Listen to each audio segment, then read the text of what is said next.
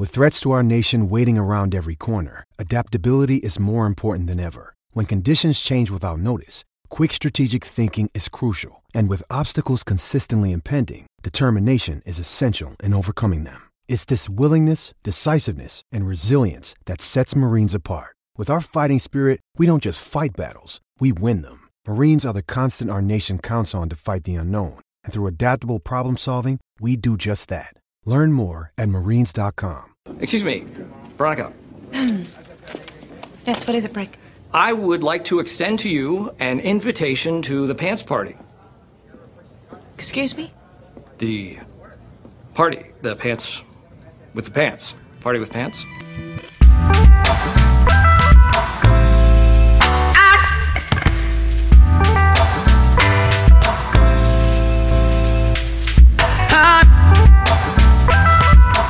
Hello and welcome to the Pants Party. I am your host, as always, Harrison Starr.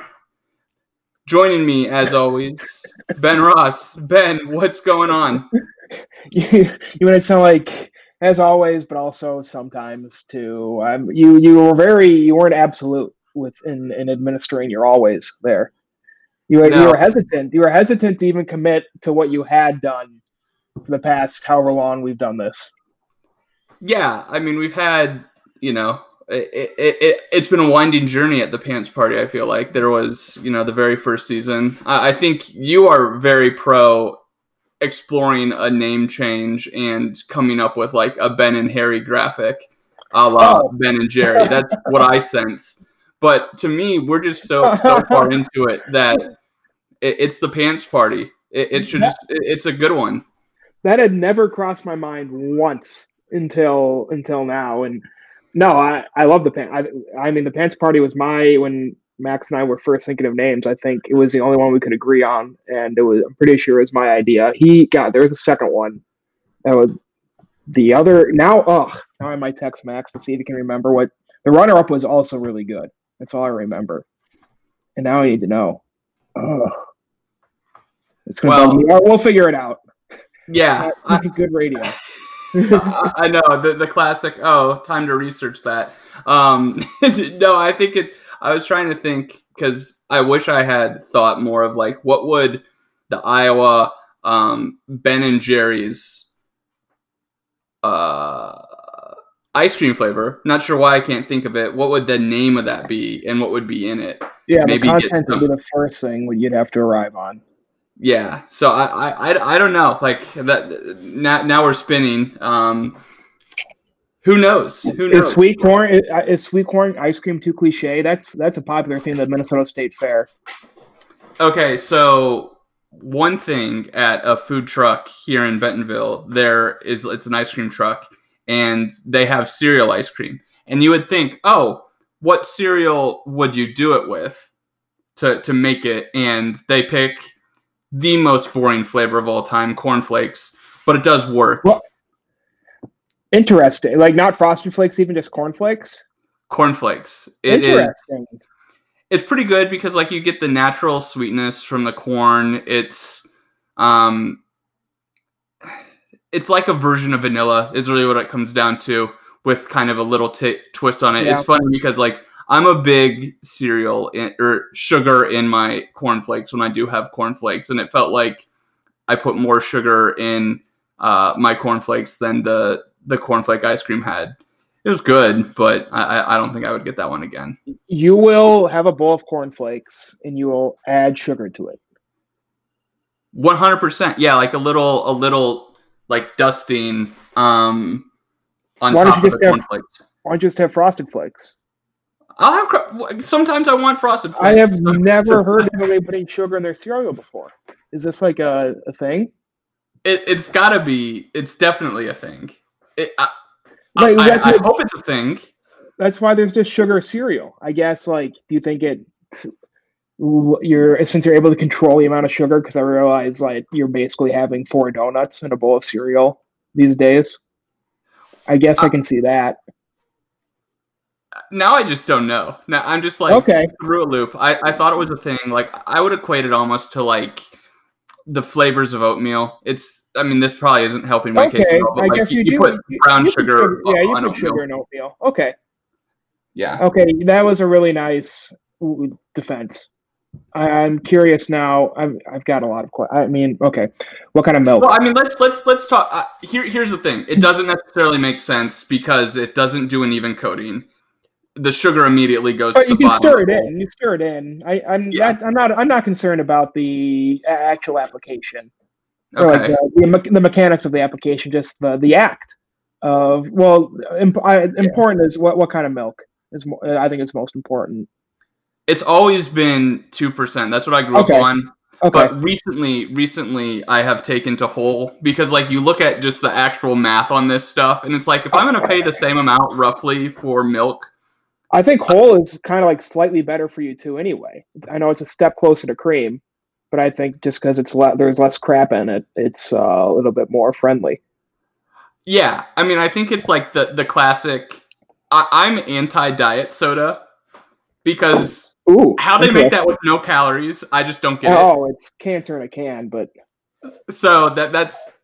But getting to your point about like equating whole milk versus two percent, I, I think it's like maybe ten percent, like twenty. If you actually do the right amount of milk that is supposed to go into cereal, which is not that much milk, is like a quarter cup. yeah, you're not adding that many calories, and that's like all I use milk for, unless I'm having cookies, in which case Yeah. whole milk is is superior. So it's you know i it's what it is. It's what it is. I, I wasn't expecting to talk cereal and milk um, I mean, on this podcast, but well, here we are. not much more important stuff going on. So besides cornflakes, is it just cornflakes ride or die? You mentioned frosty flakes offhand. Oh, for the cereals that I'll the do. choice, Well, the choices. well, this is gonna crack you up. Like we Oh, almost God. every single time we get like Lucky Charms.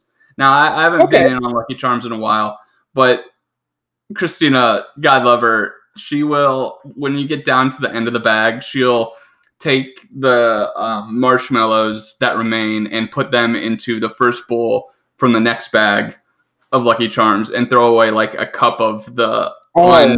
unmarshmallowed Lucky Charms. The wheat, the the uh, the crust, Yeah, the crust of the, the cereal Pretty much. sandwich. Yeah, pretty much. And, and this week I got um uh, Captain Crunch, Cedar Rapids own uh, Crunch Berries. That's I don't I don't know if you are in on this Ben as Mhm. uh, but there's always Crunchberry Day um Oh, at yeah. the Quaker Factory. Yeah, I interned so at the that's Gazette. I interned at the Gazette, so I spent enough time in Cedar Rapids one summer. I mean, the hot people complain about the smell. I don't like it. It wasn't a offensive smell. It was just very pungent. Yeah, I think the the best smell in Cedar Rapids, and this is like the the jokes, the city of five smells is what exact they call it sometimes. But the best one is the GM plant when they're doing either fruit roll ups or fruit by the foot. I think that is the bar none best. Um, Interesting. I didn't know. I didn't know that was a thing. Yeah, uh, it, it's southeast side of town, I think. So I, I was not necessarily there a lot, but that that would be the the stuff out here. And I did have a friend, um, who, Grant Mahoney, actually, uh, who kicked at Iowa State. Um, his father worked at the GM plant, uh, and uh, like they would be able to every now and then they would have like hot uh, fruit roll ups off of the line, quality assurance, you know, and apparently those are just insanely good.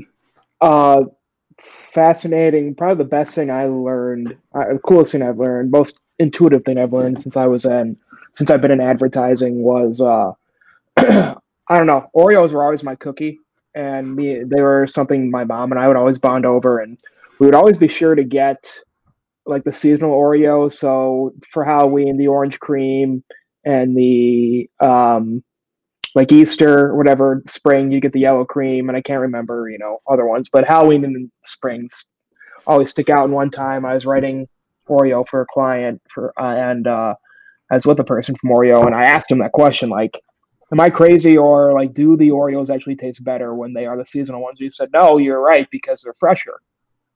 So they are they make fewer of those, they put them off on the line, and they have to sell them right away. So whereas you know for something that's you know supposed to last on the shelf for four years anyway. But still, still, you're if you're able to get it within you know a month or two of it being made, compared to like you could be getting something that's a year old when you normally buy it. So it actually makes perfect sense. Oh boy, I will. Ne- I'll never look at Oreos the same now. Wow. I know, and it, it, like influences my decision. Whereas like I I never buy this stuff anymore. But like if I ever like if I did, I'd be like, oh, you know, Halloween's only a month away. I'll just wait and buy a pack of Oreos then because it'll be worth the wait. That makes sense. I get it. I get it. I have a friend at work. Um, he is big into like new flavors of everything. So he'll go to the various stores that we have, and mm-hmm. apparently they're just like one aisle, and he'll pick every single new one. And like this is one of the things that you miss about not being in the office is like you could try all the stuff that he has because he gets it for people to to share. Um, and I haven't had like any random Oreos or Kit Kats or things like that in uh, nine months now, ten months right? I mean, I think it was what? Yeah. Like it's crazy. We've been doing this for ten months. Uh, one of the many crazy things. I follow a guy on Twitter who specifically does like new food reviews, and I'm pretty sure I'm pretty, he might be a college football guy because I found him through like college football. Every college football person I know seems to follow him. And most recently, I think I watched him do a video of uh, there. It was cereal. There was a little Debbie oatmeal cream pie cereal out, and he reviewed it, and he went bonkers over it. I I watched one food reviewer, and this is just something that I don't normally do, but it was that weird Travis Scott McDonald's meal, and it was this food reviewer. It's this kid who looks like he hasn't gone through puberty yet. He wears a suit and tie to eat like McDonald's. I know exactly what you're talking about. I, I don't think and it's just Scott one, but yes, I know exactly who you're talking about. And like, man, what a shtick! Like, mm-hmm. like just tremendous. Uh, ho- hopefully, like I just don't know how he does it. Just so good. It's like so random. I wish I knew like how much those people make. Because like if you were like one of the first people to do it, it doesn't matter how big of an asset you were, you you'd be making bank right now. Christina actually looked this up because she okay. was like, "How do I get into YouTubing?" And mm-hmm. and it's it's wild how much they make because she she's looking at it through like the lens of streamers or whatever who are doing know, video games. Talk about wild, but those what those people freaking make is wild. Yeah, and it's like if you have a million views, I think you get it's like a dollar a thousand, so that's a thousand bucks on YouTube or Twitch. Um, YouTube, uh, and, and this is this is a different like another discussion for a different day. But like the fact that YouTubers get the stuff sent to them to play instead of having to pay like licensing fees to the oh uh, yeah the video game companies is in my opinion yeah. one of like the great inefficiencies in this system that we've built uh, among many inefficiencies in this there there are a lot but like the one that sticks out like like if i if we were to watch iowa basketball and stream it as like a, a, thing, we would have to license the copyright for, you know, if we were going to watch some oh, basketball right. game. And the fact that they don't have to do it, they just get it sent to them, and uh, to me, it's it's wild. It's wild. I mean, I I'm kind of glad it's that way, don't you? Aren't you? I mean, I, rather. I, I just think it's interesting. I I I, I, I guess it definitely throttles. Yeah, how is it any different than a movie critic who they don't pay for their movies or TV critic? They don't pay to watch the shows. They get them sent. They, you I mean, they get free screenings and they get screeners sent to them. Isn't that different though? Don't you have to be a part of a guild? Yeah, but literally, you can appear in for one second in a commercial, and you can be in the guild for the rest of your life. Like being in the Screen Actors Guild is like the biggest sham of all time. You have to pay like ninety bucks a year. Then you get all the screeners. You get a vote in the Oscars. You get a vote in the Emmys if you were in a TV commercial. It's it's crazy. I know a guy. I know tons of people who are in the Screen Actors Guilds and like one because they're just like they were held the boom on uh, a, a commercial, like things like that. Dang, I'm gonna have to keep an eye out on uh, things that are filming in my area. oh yeah, and see if you can. when I get when I get shot up. Yeah, Yeah. that'll be that'll be worth it. I had a God. This woman was locally famous because she was such a crazy cat lady, literally out of uh, The Simpsons or cliche. But her cat was in a commercial for cat food, and she would always would break how she's in the Screen Actors Guild because like it, she was screaming like to feed. She was opening the can in like the the commercial. That's wild. She would always, and then That's she would, she would bring the she would bring the VHS of the commercial and show it. No matter what, we've had this t- substitute a million times. Show the commercial every time.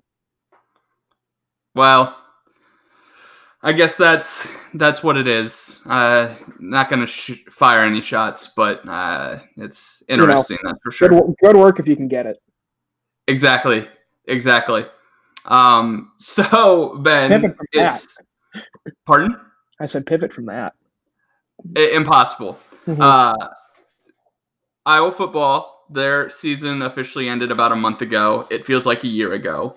Um, but we never really did an official recap of the season. Season, um, and, and we're doing this on the heels of uh, Alabama blasting Ohio State in the title game on Monday night. Filming this, recording this on Tuesday, um, and it is uh, overall a good one. Uh, finished 16th i- in the the AP poll, 15th in the coaches, I believe it was, um, and got eight games in, six and two. Those stats are uh, widely available, and, and we just kind of had the three things. I think these are very close to the three um, kind of buckets that we discussed at the halfway point: um, disappointment, surprise, and best moment. And I think uh, Ben, you've you've done a little more thought with this. I'll, I'll bounce um, my thoughts on off of you as uh, you kind of sell me yours. Um, so let's go ahead and get disappointment out of the way um, from a you know start start with the bad news, finish with the good news because overall a strong season. So Ben, take it away. I was thinking compliment sandwich, but you know, Mhm. getting, Ah. getting, getting getting bad out of the way is good. Uh, This is the only one where I had two. I think, or I, I, I think that I think it's one and a half, or one A or one B. Actually, no, I think there's a clear disappointment. I just, I just think the way the season ended, two straight cancellations of games, two end of year cancellations w- would be the biggest disappointment, honestly, for the year. I mean, so we got we played eight games and potentially should have played ten. So was that twenty percent of our schedule was erased in front of our eyes. Um, Especially, you know, Michigan game, I re- honestly really didn't care about, and Missouri as an opponent overall did absolutely nothing for me. I mean, they were five and five. I, why would why would I try and get up for that game? Uh, but just the fact that we weren't able to play it, how we didn't have one more chance to watch this team, which you know uh, is probably a pretty good team. You know, we we were we had two weeks of Hawkeye football stolen from us, and uh, that I think that has to be the biggest disappointment. Yeah, I think that that is probably the appropriate answer. I, I think um, looking back season wide, I think to me maybe the biggest disappointment is not being in the championship game. Um, but you have you have to win the games, and you know you look at the team Iowa was in the beginning part of the season. The hadn't really figured out the secondary. Um, I think that was you know an issue that happened with the Purdue game. Um, and then the 50 pass attempts against Northwestern, it seemed like they learned from that. They reshuffled the the defensive backfield a little bit. Um, they uh, did not force Spencer Petras to throw 50 passes in a game the rest of the season, even though it was feeling like it was trending that way against Nebraska. Um, so yeah, I mean, I think to me the biggest disappointment is not having a uh, they're being tested past the eight games that they were. So I guess it's it's an extension of of your having two cancellations, but different in that way. So that that was kind of the thing I was thinking about. And then uh, as we famously discuss, uh, player performance, try and be as kind to the player as possible. I was thinking about it a different way. it, it felt like it um, from the receiver standpoint, I felt like they didn't necessarily have the opportunity to show as much of what they're capable of. Um, and that, from a, a an excitement standpoint, felt a little disappointing because just looking at Ihmir Smith-Marsette did end up as the leading yard guy um, at 345 yards, but eight games, that's like 40 yards a game. And then uh, Brandon Smith only had 230 yards, which is under 30 yards a game. And to me, it, it felt like wanted to see those guys go out a little stronger. Although to Ihmir Smith-Marsette, he did, and we'll probably talk about that in the future. So, um, to me, I, I, think those are kind of the the three things I was thinking about when when we talk disappointment. So the other thing I was, and you know, talk about you know, chastising the players, but this goes hand in glove. I think with what you were talking about the wide receivers and the end of year cancellations was, I mean, just overall quarterback play, not being able to watch Petras progress from his two, unquestionably his two best games of the year, mm. were, the mm. two, were the two last games, and that was those. You find, I mean, you can talk about it how it took six, seven games for this offense to click, not even click, just figure it out. Um, but the fact that we were denied the opportunity to let these to let a really uh, a young quarterback and really talented receivers build on momentum and end the year uh, on a high note was the other sort of disappointment I had written down and tossed around. Yeah, I, I think that that yeah, uh, to me that's really kind of what it comes down to with the cancellations is they weren't able to to validate all the work that they had put in, and you know it. When, different teams get up for different bowl games, and it seemed like Iowa was really locked in. Um, that practice or two that they have had um, didn't look like they were really going to see anyone other than Smith-Marsette not play. Um, so yeah, not being able to see them one last time is certainly the the biggest disappointment, especially like you said, coming out of um, a strong uh, December and November, um, and seeing if what what happened was um, valid is maybe the wrong word, but um, just a different test against a different opponent. Mm-hmm. Mm-hmm. And I, you know, I think they probably would have torn up Michigan and Missouri. So even, even more so. Yeah, I mean that's the most disappointing piece of it, right? Is mm-hmm. that you look at where they were 16th, and I think that that was a fair ranking for the season that they had. But it, it it certainly seemed like they were playing like they were better than the 16th team in the country. I would put them in the there's some metrics ahead of um uh you know after their eighth game when you look at kind of the last five balance them against other teams last five and Iowa was right there in the top six or seven teams in terms of how they were playing. Um so yeah, not being not not being able to continue that momentum is really pretty frustrating. But I think we we came to terms to it pretty quickly because I think when I when I look back about how I was viewing this football season, I was very um, get me to basketball season. So, so once once the cancellations happened, it was like, well, we're in basketball season now, so I can really refocus. But yeah. now now that we're point. focused on looking back at football, it's like you know what, it would have been nice to get um, a couple different uh, chances at at watching them play. I, I never thought of that from like an end of the season rankings perspective. So it's like let's let's pretend Iowa ends the year eight and two. Where do we think? And like you said, they're 16th. Where do we think they get ranked? I don't think this is important at all. By the way, I kind of don't care. But as a fun exercise, I guess I'm look. I just pulled up the AP poll.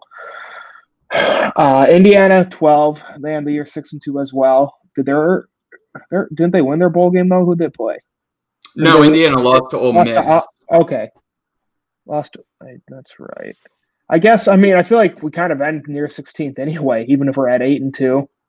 We got 10 and one Louisiana Lafayette at uh, 15th.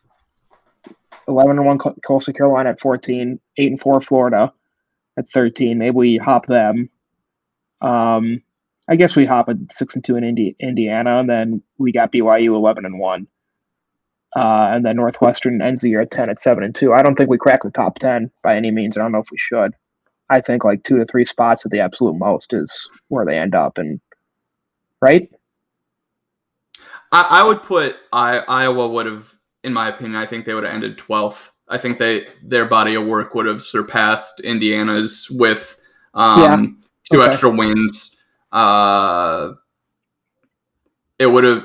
I mean, from just a pure comedy standpoint, if Iowa had been able to get to, to ninth and push Iowa State to tenth, that would have been hysterical. Mm-hmm. But I don't. I don't think Iowa had mm-hmm. that body of work. Um, their, their wins weren't their wins weren't good enough. Um, and then the last uh, two wins wouldn't have been good wins.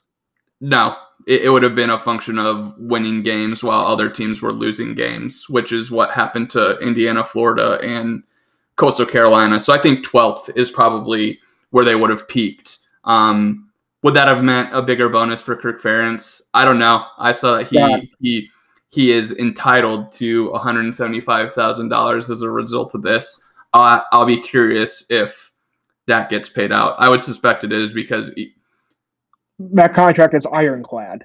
It is ironclad. Yeah. like, I, I, think he, he, I think they that they did forego or at least redonate or something. They figured out a way to have all of the raises that they got ended up not being raises um, to help with the budget a little bit, but uh, yeah, it, pretty ironclad that that that uh, uh, contract is. So, uh, your your number twelve Iowa Hawkeyes.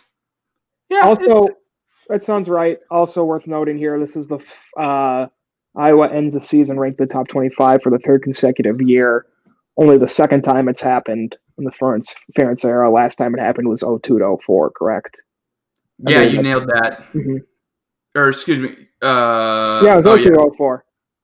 Yep, yep, yep. It was. Oh, I'm in the basketball one. Whoops. Oh. um, no, it was it was 02 to 04. Um, and you look at uh, yeah, the 888, and then yep, yeah. I, I think there's fair discussion about whether Iowa in some other seasons probably deserving of being ranked but the style that they play just didn't really lend itself to it. Like you look at that 2010 team, and that was a top 25 team in my opinion. Mm-hmm. Oh my um, yeah. And you can't go out the way that you did in 2016 and 2017, but I think there's a weird, weirdly good body of work to 2016 uh, with the the Michigan win, beating a ranked Nebraska team. But you know you can't poop the bed in a bowl game and expect to be ranked if you're kind of in that area. Yep. So yeah, I think man, I this is now that I look at this, this is the um the fourth or fifth season that Iowa has been ranked the highest at the end of the season. Which uh, weird. Oh, fascinating. That yeah. actually that doesn't really surprise. I mean, it's all odd, stupid offensive lines and uh, you know getting better as the season progresses are the two Iowa football stereotypes. I feel like, and having a quarterback who can't move. Moving on. uh, moving on to the biggest surprise. You go first. uh, it. your turn. Let's let let's hear it, Ben. What do you have? Well, I mean, I went first. For, I'll go. I will go first, but I went first for, for biggest disappointment. Should we trade off, or I guess I'll go first all three times. I'll just say I, I, I can. I'll, I'll, do biggest surprise. Yeah. Um, yeah. To me, I think that the amount of talent that Iowa had in the first team Big Ten, the the all first Big Ten teams, is truly astounding. Like I mean, Tyler Goodson, uh, Chauncey Golston, uh, Daviyon Nixon, Tory Taylor, Tyler Linderbaum, I think he traded off with a Ohio State guy. Mm-hmm. Um, I don't think uh, Alaric Jackson. Um, just the, the talent that this team has to me being validated by that all Big Ten team um, is a, a really big surprise for me because um, we, we know they're good, but to see it kind of listed out there, um, I'm sorry if I missed anyone, but I think I, I think I got everyone. Um, Was Hankins, That- was that- Hankins not third? no, I think he was a, an honorable mention. Northwestern had some really good cornerbacks. Let me see.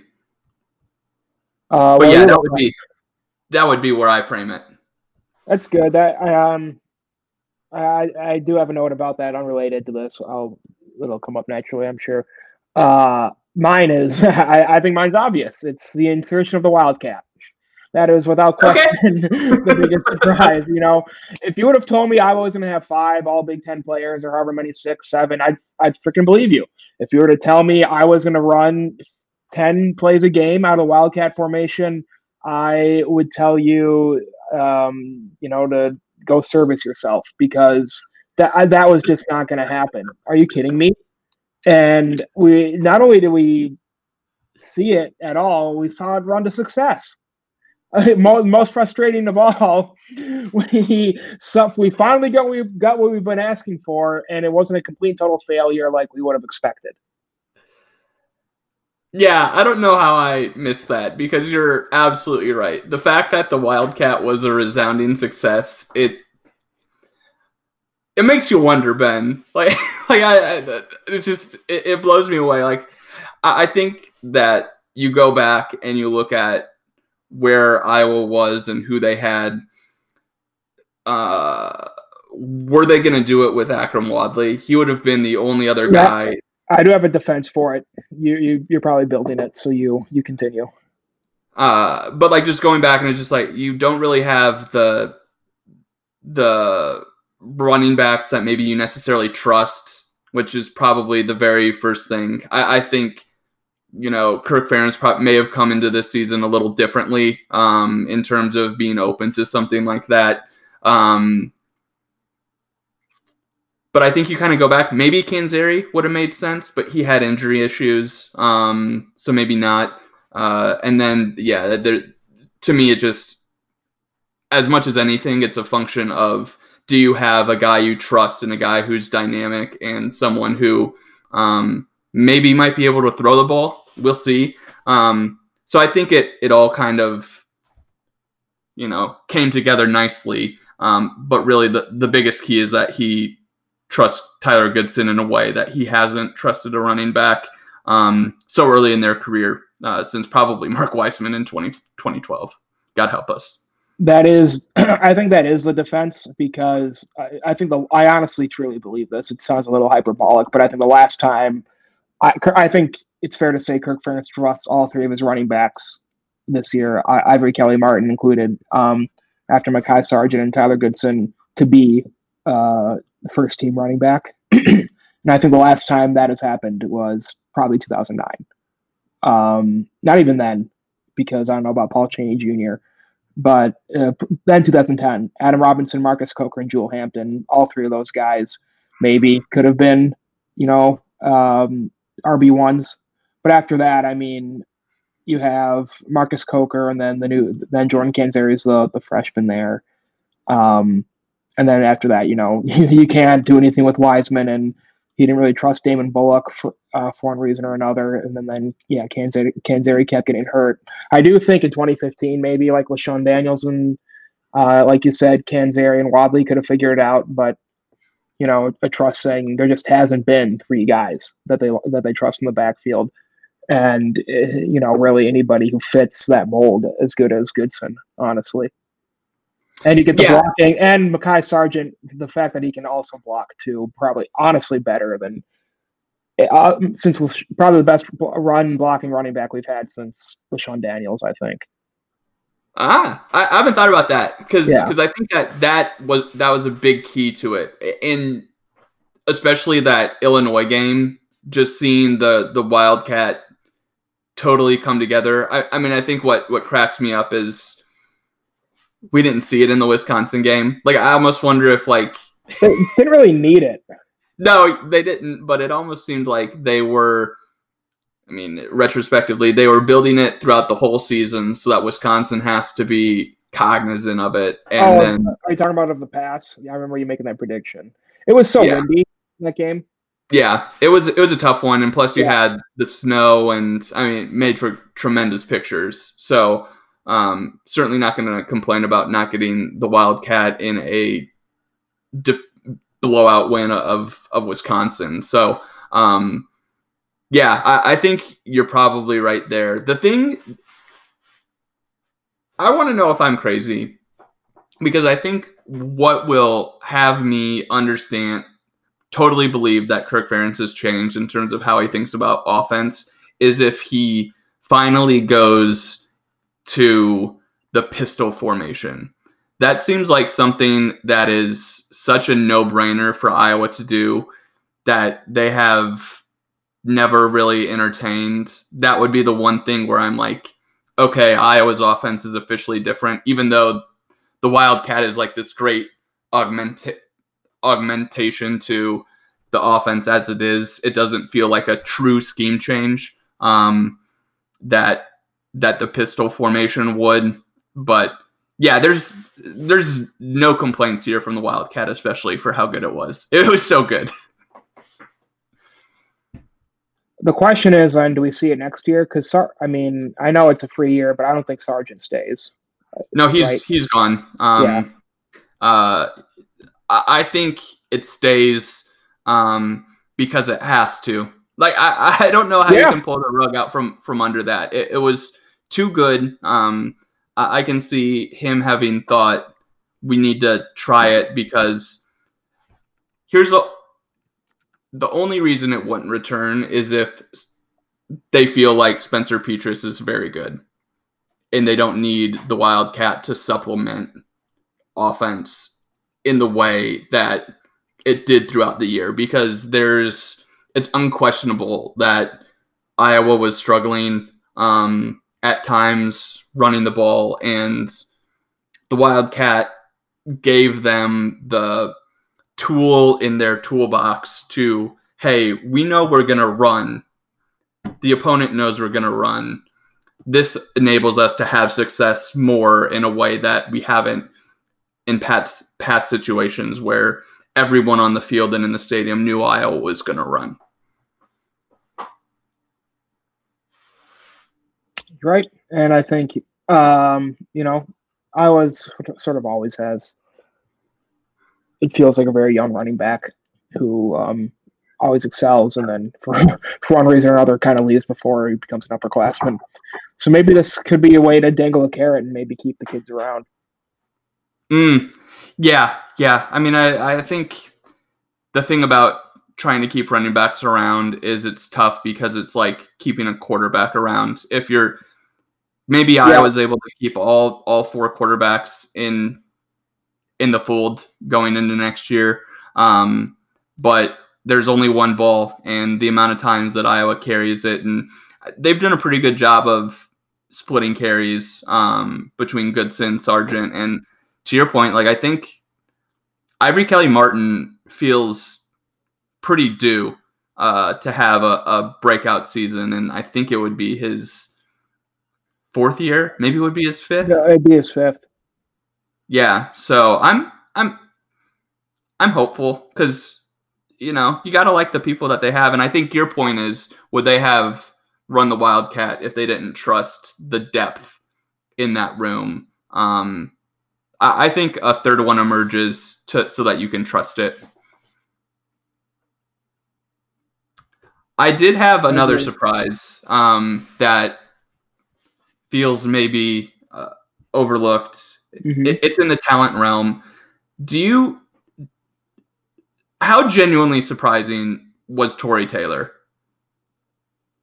I mean, uh, incredibly surprising, but like, I get when you get the the facts written down on paper, it's not that surprising. He's a 22 year old from Australia who literally went to academy just to do this for a, a year.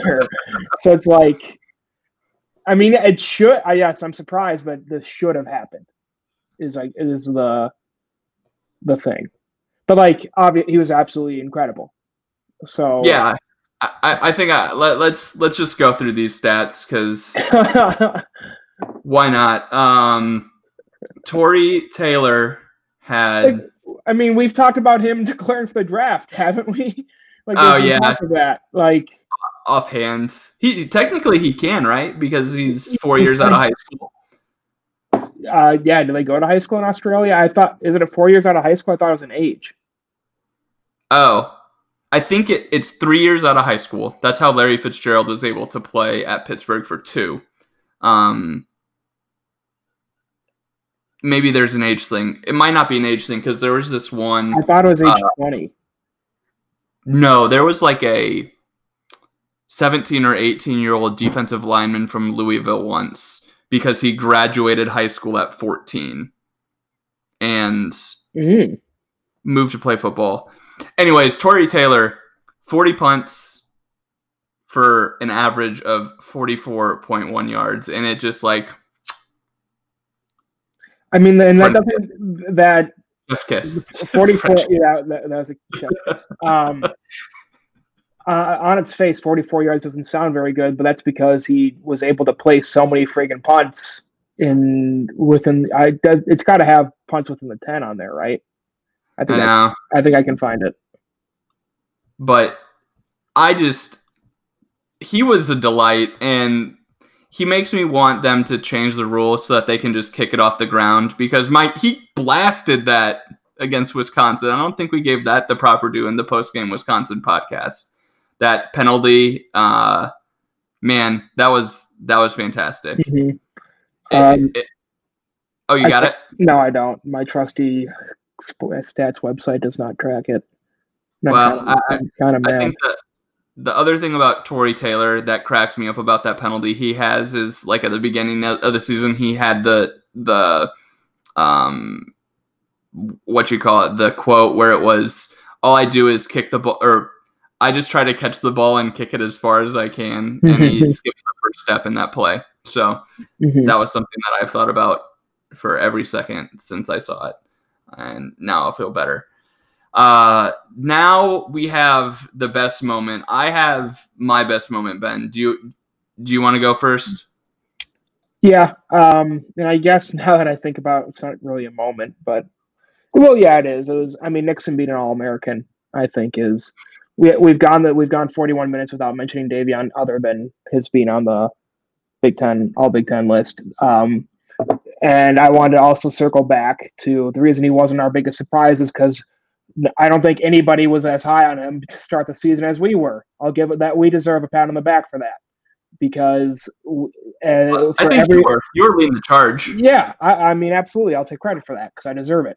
Um, nobody like I'm not I'm not like Nixon played great, but I'm still not surprised for it because I saw it coming a mile away. I think it was an ob- obvious if you had watched Iowa, not even closely last year, but watched them enough. And I, I mean, I, I did watch them closely last year, I guess. So I, I mean, we had we had the uh, the tip on that, but I- I'm not surprised he played so well. I um, and I so and his work paid off, and him being an all a consensus All American, uh, I, I I cashed my check to that. So that's the be- that's the best moment. the the best moment for me was as Ihmir Smith-Marsette was midair with the flip. To me, that was just a total joy. Um, to see that happen, I, I was ecstatic that it was happening. I missed the land, the non-landing, and him spraining his ankle. Bless up to him. Hopefully, he's healing as well as he can. It seems like maybe that injury was kind of really serious. Uh, so, um, hope hopefully he's fine. But like to me, that was the single greatest moment. Um, and then the from a broad football perspective, I just I hate Ohio State sports hate, but them blasting Clemson was utterly delightful to to go outside of the Hawkeye universe. To me, that was one where it was like we can all rally around and see Dabo get a wedgie on this game. So that Oh that, yeah. that was tremendous. I mean, I didn't even watch the second half, honestly. Um, I, I got Zelda to play, man. Um, Yeah, but uh, it's like also, you know, it's just somebody was yell. uh, One of my friends was like got in an argument with me. It was like, how can you watch call? How can you say college football is better than the NFL? Like three, only three teams can win it every year. And it was like, okay, well, the Patriots won it three out of five years, um, from 2014 to 17, and, or something like that. I can't remember. And then it's like that's this is just how a sport is built. It's built built on dynasties, and this is, you know, I'm not ready to make. I I'm just going to say this is the best Alabama team ever, and in doing so, it's probably it's without question, um, you know, a top three college football team ever, maybe number one. Uh, most metrics have them better than LSU's team, better than la- than last year. It's too bad it just happened under these circumstances, and so just that's that's the point of college football is you build towards being the best of all time, and it's just you know having the payoff and all of that. that that's the sport. The sport is you do it, you know comes in chunks. That that's how you recruit. That's how you coach, and um, that's how players play and everything and it just all came together for Alabama. And I mean, Mac Jones, Devonta Smith, and Najee Harris. Think about all the great wide receiver, running back, quarterback combos Alabama's had. I, I kind of think this might be the be- best of the three. You know, you think about that Mark Ingram year; he was, you know, absolutely positively a tank. But Najee Harris, I think, is just the most talented Alabama running back I've seen. In terms of like he, he's like a you know uh, Ihmir he's kind of he's like an Ihmir Smith-Marsette outside running routes in, in, that sense I guess. You know oh. he's he's also a wide receiver as well as yes. running back. Yeah is my, is my point. Sorry. Yeah I I don't think that there's a question that this is you mentioned that trifecta. To me yeah there's unquestionably the most talent among those three positions that Alabama's had um, and it was funny because bringing this back to Iowa a little bit, there was that one play that a defensive tackle at Alabama made, and I, I, where it was like fourth and one against Ohio State, and he blew up a telegraphed run hashtag QB sneak. We need to make that a thing next year. We need to make it our calling card whenever a team has third or one, third and one or fourth and one, and they don't go for a quarterback sneak and get stuffed. We need to make that a thing. Anyways he made that play, and I'm like, that could have been Daviyon Nixon in a weird way because mm-hmm. of, the way his the, career had played out. Um, and I think that that was interesting to me because he that guy really didn't have the statistics that Daviyon Nixon had, and I, I think you're right. Like him being a consensus consensus All American is awesome because it's a moment that gets etched into Iowa history uh, by virtue of um, him having his portrait in uh, the football uh, complex. complex. Yeah. And um, he deserves a ton of credit. He, he he's fought through a lot. Um, he had the learning disability that kept him under recruited as much as anything um, and the amount of work that he put into um, himself personally, his uh, his academics, and obviously on the field. Um, go get paid because that that was maybe the best defensive line season I've seen um, that I can remember uh, from an Iowa a guy in an Iowa uniform. Just because people talk like he takes plays off it. No, I didn't. didn't I, never, I never even heard that rhetoric until this moment. You just willed that into the universe. I never saw once anybody Did I just like, people say it? Okay. okay. I never, uh, I never on Twitter or anything or in the comments can I remember anybody saying a thing about him taking plays off. Okay, then let me frame it another way. He never took a play off. Yep. He was awesome. He always did his job. It seemed like like they multiple times would use him as kind of that quarterback spy or to defend under coverage, and he got the interception on. Um, he was just superb, and His- I think a class of one um, be, to do that from the defensive tackle position. Maybe Jonathan Babineaux could replicate it. Um, maybe Colin Cole could, but he, he's awesome. Just I don't- yeah, tremendous and- player. to like our point, like Adrian Clayborn couldn't do it. I don't think Mike Daniels could do it. Um, after I've got his pick six against Penn State as like the second best moment, like that and Ihmir Smith, Marsette's float, I think are you know the two best plays of the season.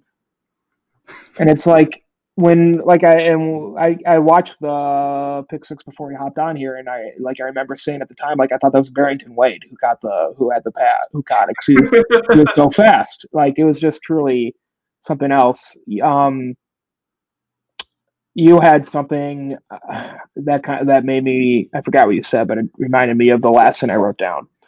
Was do you remember? And this is just the most interesting stat I took away from the season. Do you remember how many sacks Iowa had this year? Do you know offhand? As a Oh, I don't. as a group. we had we had 22 sacks overall, which eight which in eight games is pretty good.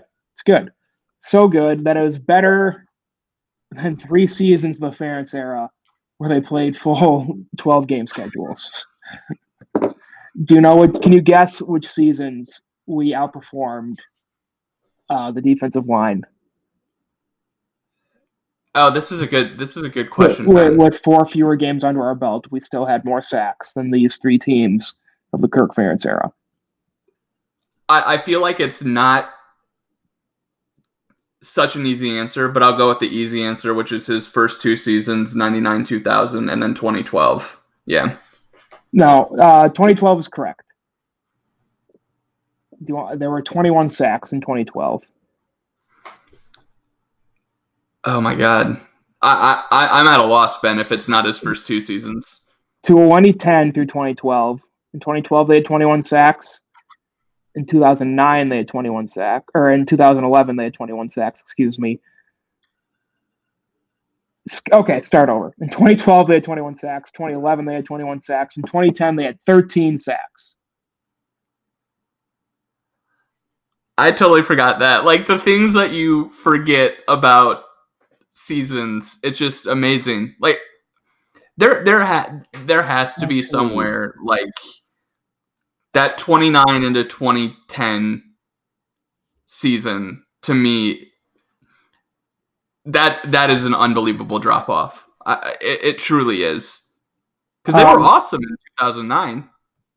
I know, and I think I actually screwed that up. So in 20, 2012 is the year they had 13 sacks. I can't read my own goddamn handwriting. Okay, okay. So, okay, okay, okay. that- yeah, I just screwed that up. So in 20, 2012 was a really horrible year. God, that was the worst year ever.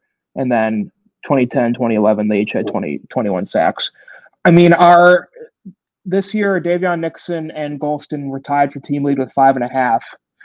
In 2013, Joe Gaglione, he had a team lead, team lead with five. Behind him was Dominic Alvis with three. Christian Kirksey was third most on the team with two sacks, and James Morris had one and a half. Like Oh boy. that 2012 team did absolutely nothing. And then going back to 2011, I mean, Mike Daniels, he had seven sacks. In 2010, Karl Klug led the team with 20, uh, with five and a half. Um, I mean, we we talk about every year how like the benchmark now of a good defense, more or less, is is 30 sacks. Um, and I I was hit that watermark uh, in 2017. They had, they had uh, 29, but in all of their you know really good years, um, they have 30 or more. And uh, I, you know, they wouldn't have gotten there. This, I don't think they would have had eight sacks in in their last two games, but they would have gotten really close. And that sort of speaks to me too on how the season um, is definitely viewed as a success now and could be viewed as a super success had they been able to notch two more wins on uh, to end the year. Yeah, I mean, it, there, there's a, a big difference between six and two and eight and two. Um, but ultimately, you play the games that you can. I, I think um, there's probably a case that without uh, the lumps that they took, the way they took them um, in those first two games, they probably drop a game or two along the way. Um, if they had started out 2 and 0 and back to where they started and maybe they end up seven anyways don't need to to parse that too much and, and i think the other best moment is every game that they had in front of them at the beginning of the season is was complete. They um, didn't have any outbreaks.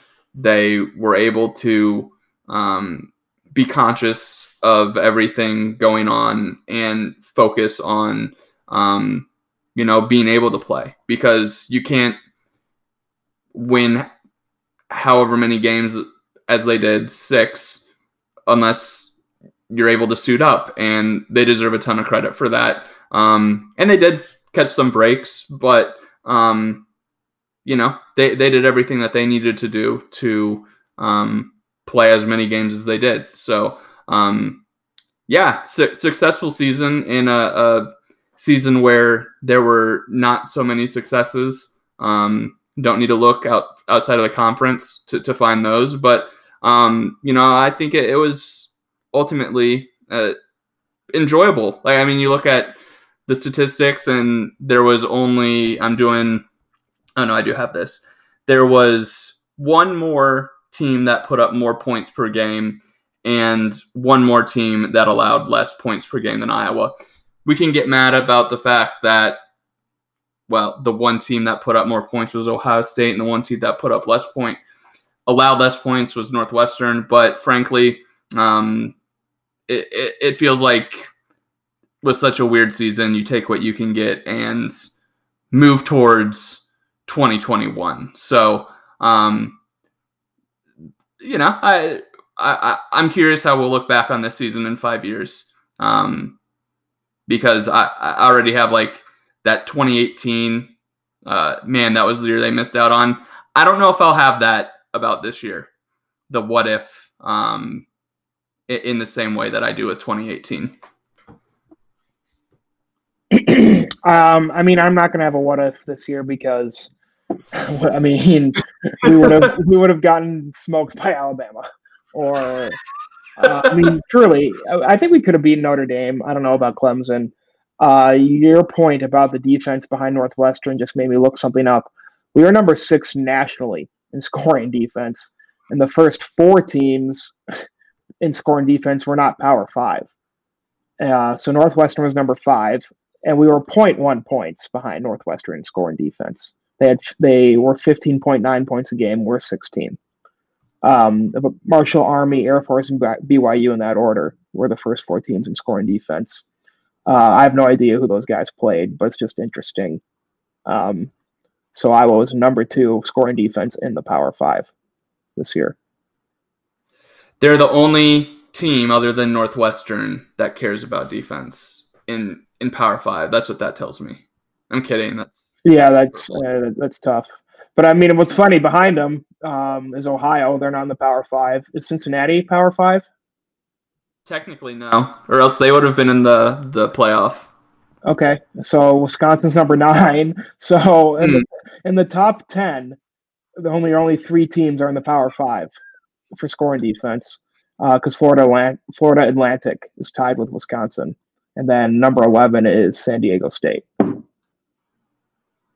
That's wild. That, those are some wild stats, Ben. I'm gonna. I'm actually kind of blown away that I am too. Hold on. You you talk. Yeah, let's do some let's, math. One, two, three, four. We're counting Notre Dame Power Five this year. Five. Yes, they're always Power Five. Yeah, I think you're right. Seven, eight. So in the, in the top twenty for scoring defense, only eight teams are Power Five this year. Top 25, it's still only eight. and wow. Then, and then after 25 is when you finally get, is when the dam breaks. I wonder, what does that, that tell you? I mean, I get, I guess, is that just a function of how many, like, We have 10 games, 12 games, 6 games, 12 games, 9, 8. Ohio, they only played 3 games this year. Did not know that. And They're number 7. Um, Wisconsin, 7 games. Rice, they're number 12. They only played 5 games. But I mean, I don't know. There's enough parity on here, I guess, between the games to to to what what to knock out the median. I don't know. I mean, I think I think it kind of shows, yeah, because I'm looking at the same thing you have. Finally, I mean, Alabama being 13th at, I guess, a field goal less. Um,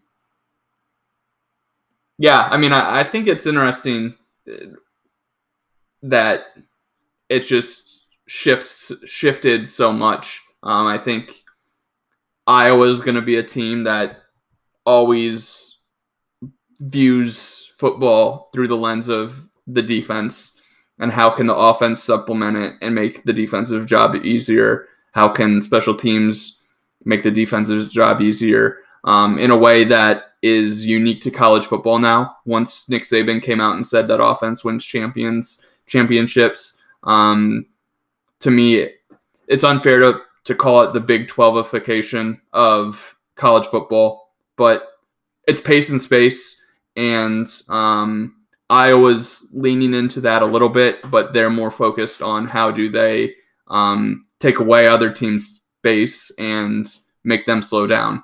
Uh,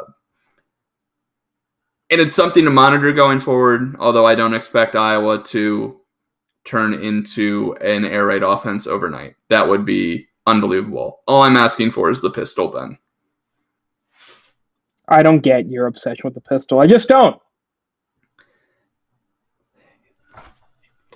Uh, it's too late. Too late in the podcast to to discuss Okay. it. So, Okay. so I You- guess you uh, you write up a manifesto and you'll lead with it for the next pod. okay. Uh, I, That's some homework. we'll see. We'll see. We'll, we'll probably talk basketball in the next podcast. Oh, Uh, yeah, Basketball minute. Iowa basketball. Is it good? very. It's pretty good. Yeah, it's, it's, it's, pretty it's a lot of fun to watch. A lot of fun to watch. Pretty- Yeah, So coming out just in time for them to to lose to a Michigan State team whose fans hate them. So this is gonna make us feel really good. Um, so a- any final thoughts as we put the bow on the 2020 season? yeah. I oh well, no. I want to go back to the basketball minute. My final thoughts are, and I already Hmm. mentioned this to you. Uh, I was on the only color, the whatever, the Michigan State blog. Nobody knows what it's called. Um, and their fans were, compl- you know what they're complaining about in the in the comments, Harrison? They're complaining about Tom Izzo's lineups and minutes distribution. You know who complains about that? Iowa fans. So, I mean, everything's the freaking same. You know, nobody's happy with anything. That just totally, you know, gave me grounded me. I mean, I'm the biggest fan. You and me, I think, are probably probably two of the biggest Fran fans. Uh, Yes. I'll, I'll call us media members. Honestly, truly, I, I truly do believe that. Uh, if there's bigger Fran fans out there, I don't know who they would be. Um, We should print the shirts. I think I don't know. I kind of think the guys at GIA are big Fran fans too. I get that feeling being on that website. Um, but yeah, you know, it just goes to show you that any the criticisms that you have of them, uh, you know, they may. I just think they're you know typically asinine. He knows what he's doing. He just does. Yeah, I mean, now that we're here, like that Maryland game was so eye opening because you can see how he's trying to figure it out in a way that is more than just putting the game in front of him and, cutting into a deficit. The example being Joe Wieskamp and CJ Frederick sitting for 15 minutes more or less to, to close the first half of the Maryland game, throwing out Patrick and Keegan with Jack Nunge, Garza, and a point guard. No shooting, really, no shooting, but a just ton of length rebounding. Just rebounding. and shutting teams down and turning defense into offense and that was exhilarating is hyperbole but you get what he's doing and that's something that you look at and it's like oh he can go to this in the future because murray was I he's going to play like that for a long Yeah. time Yeah. And uh, it was just awesome to watch and to put the run on them like they did. It was an utter delight. Utter delight. So the basketball minute. Mm-hmm. Same page there. Well, and I mean, just real quick with him, like you said, mentioning how the, the distribution of minutes and sitting those guys, it, it's, I mean, early on his tenure, it felt like square peg round hole is what he's trying to do. And now it just seems like to take a cliche, uh, let the game come to him, I guess, is that what basketball players say. Um, and that's just how it kind of feels like he's managing games now. Only took 11 years. That was backhanded compliment. No, but I mean, part of it is like I, he's finally got, in my opinion, like the platonic ideal of a basketball team that he would like to go yeah. to. Like he's got 100% offense with his starting lineup. The offense can can start it if they are strong defensively for a period of time. Then it can really put Iowa in a good situation. Mm-hmm. But there are pieces on the bench that he can use in a way that um, are multidimensional, uh, like Keegan Murray at shooting guard. That's that's something that Iowa has not had. Um, they they tried Baer at that in 2018 and like Wagner, and it's like, oh my gosh. Um, but having the tools that he has in his toolbox is um, it makes him look smart in games and, and to his credit, he is letting the game come to him. He's not forcing things with, oh, I got to get this guy his minutes or that guy because it felt like there was always something with Olaseni and Woodbury that oh Olaseni's got it rolling. Now he's coming out for Woodbury.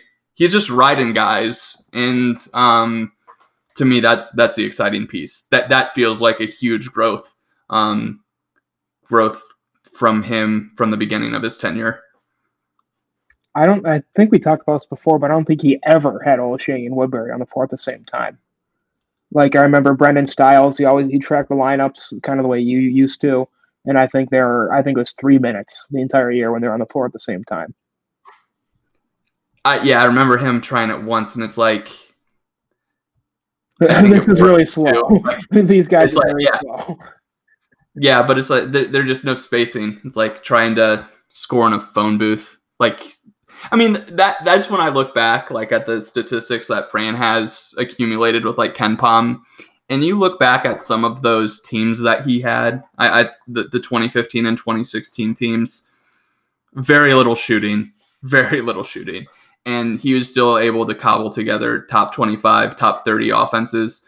Their skills rested on the defensive side of the ball. Um, I want I do wonder what um, if he was more defensive minded as a coach, ha- if he if he would have been able to lean into that a little bit more, even though he did because that was where their skills were. Um, but it's night and day. Like Iowa running the offense that they did down the stretch of the Rutgers game. They're running plays, they're running sets, they have all the, the actions that they're going to. They're not afraid to shoot it when they're open versus those Gesell teams where dribble at the top and then maybe a ball screen and he's just barreling towards the hoop trying to get it get to the free throw line where he's not a strong free throw shooter. So night and day.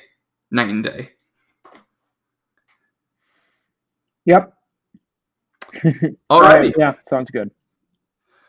Alrighty, Ben. I think that uh, that'll do it for this episode of the Pants Party. We will come back next week with uh, some more basketball discussion. I'm sure there will be plenty to talk about, but uh, really appreciated closing out the the 2020 uh, football season with you, Ben. This was a lot of fun, and can't wait to keep it going. Yep, it was a good ride. That's it. And we are done.